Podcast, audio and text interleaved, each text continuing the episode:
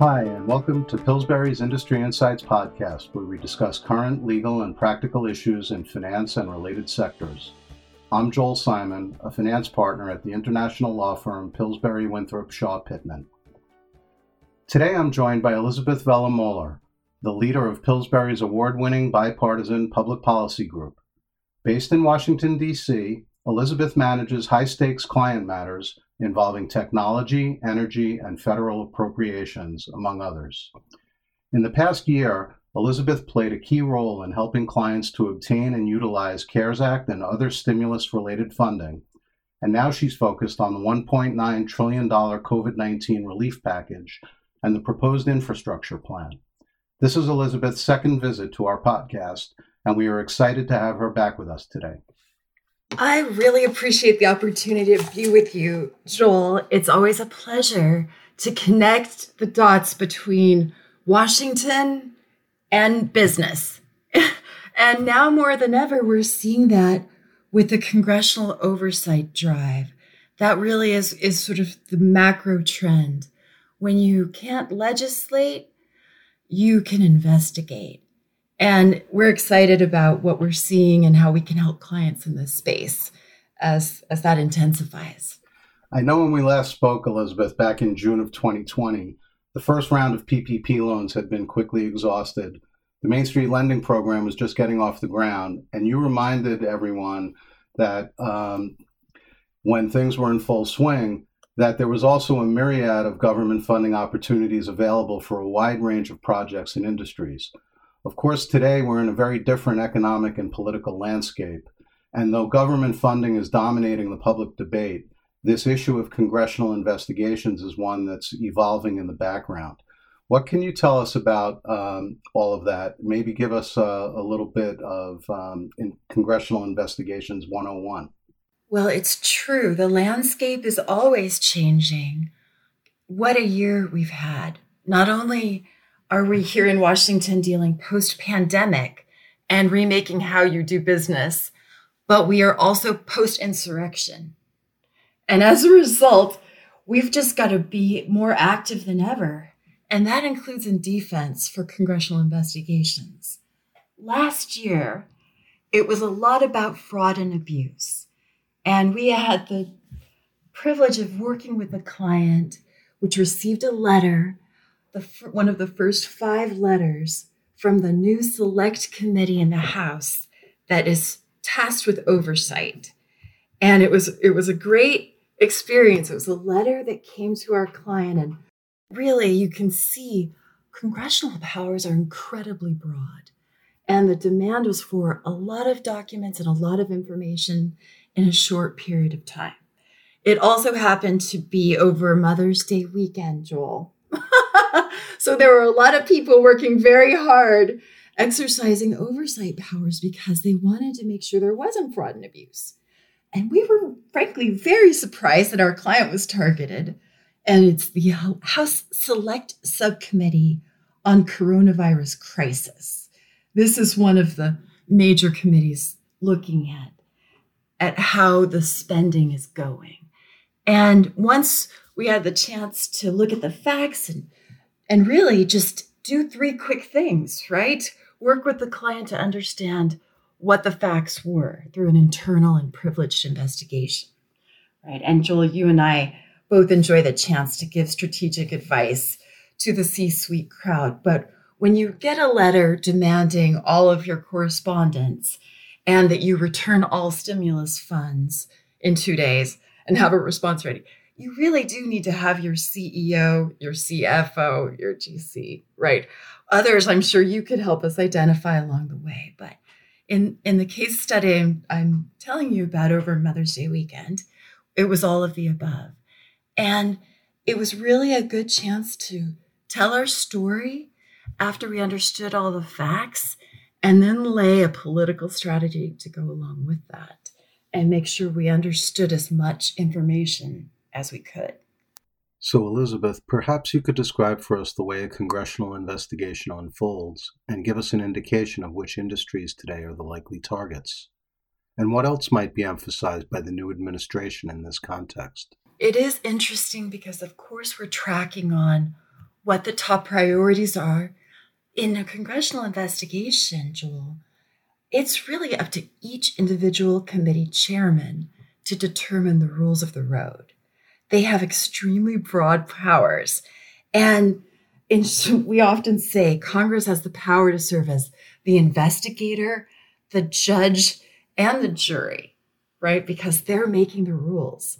The typical rules of what we're used to in our legal practice don't apply.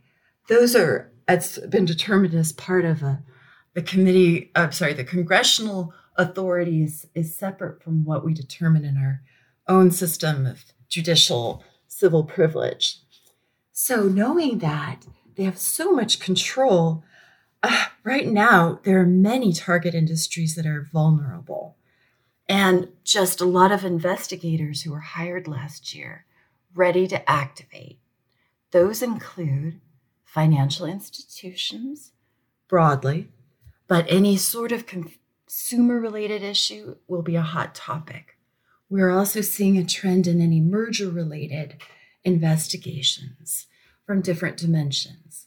And mind you, any client or entity that took stimulus funding could be subject to at least 18 different congressional committees and different oversight.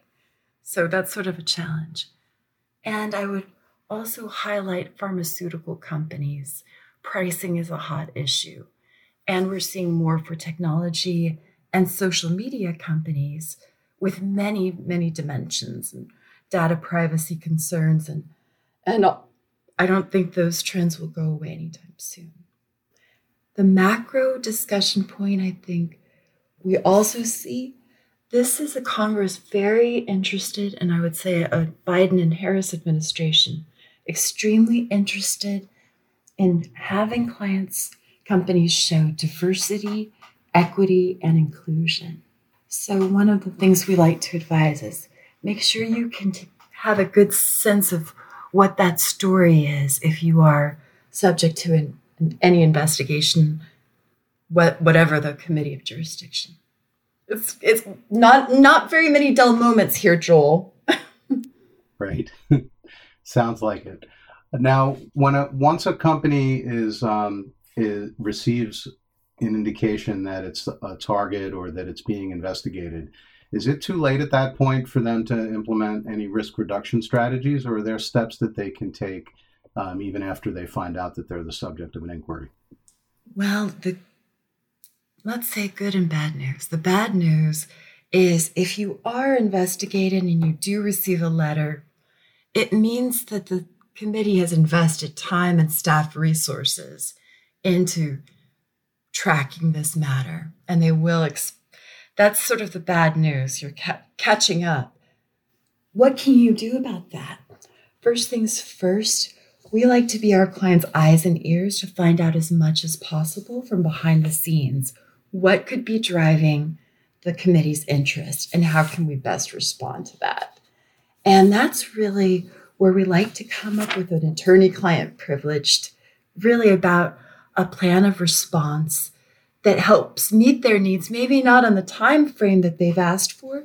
Maybe we'll need more time. And that's usually one of the first things we try to do is understand how much time our client will need to respond and how to do that best. And then trying to look at it from a macro perspective, where are their weaknesses, where are their strengths? And that helps us be really effective because there's both an art and a science to this kind of negotiation. And it's hard to say, but the goal, of course, Joel, is make this go away. Right. No one wants it to spiral into civil, criminal, DOJ, SEC. You have a trifecta set up under Democrat control for regulators and legislators around the world to be activating on investigations, and you don't want that to happen to you. So if it does, you really want to take a very professional approach. So what are some best practices that companies and general counsels can implement here that you would recommend? Gather as much information as possible from people who know it. On the ground. That's a really good first things first. And that's what we like to do in a privileged manner, is it will help you understand how to how to respond. And you do want to keep everything as privileged as possible. That's the other point of view. Of course, you have to protect documents, but as a GC recently told me, we realized that we didn't have a plan of response, and now we have to make sure we have a privileged one. So a lot of what we do will be doing all of that. It's a crisis management moment, and it's documenting things, working with legal, often the communications team, internal and external, and other policy advisors to come up with a really good risk management plan, all of the above. And as you know how important it is to document it. Well, that's great advice, Elizabeth. And thank you so much for this discussion on congressional oversight and investigations. Once progress is made on infrastructure funding, I'd love for you to join us back here again. I would love to come back and join you for that. It's always a pleasure. Thank you so much, Joel. And now it's time for This Week in History. With the topic of free public education so prominently in the news recently, it is only fitting that we celebrate the birth on May 4th, 1796, of the first great American advocate of public education, Horace Mann. He believed that universal public education was the best way to turn what he called the nation's unruly children into disciplined, judicious Republican citizens. After serving in the Massachusetts state legislature as a representative and a senator, Mann was appointed in 1837 as the first secretary of the Massachusetts State Board of Education, where he won widespread approval for building public schools. After that, most states adopted one version or another of the system he established. Mann would go on to serve 5 years as a member of the U.S. House of Representatives for Massachusetts, and in the last 7 years of his life, he was the president of Antioch College in Ohio. Many schools in the U.S. are named after Horace Mann, and at Antioch you can find a monument with a great quote of his, which became the college's motto, "Be ashamed to die until you have won some victory for humanity." I think that quote expresses something that we can all rally around and aspire to in our own lives. Catch all our podcast episodes on Spotify, Apple Podcasts, and Amazon Music, as well as on our website, PillsburyLaw.com. Until next time, thank you for listening to Pillsbury's Industry Insights Podcast.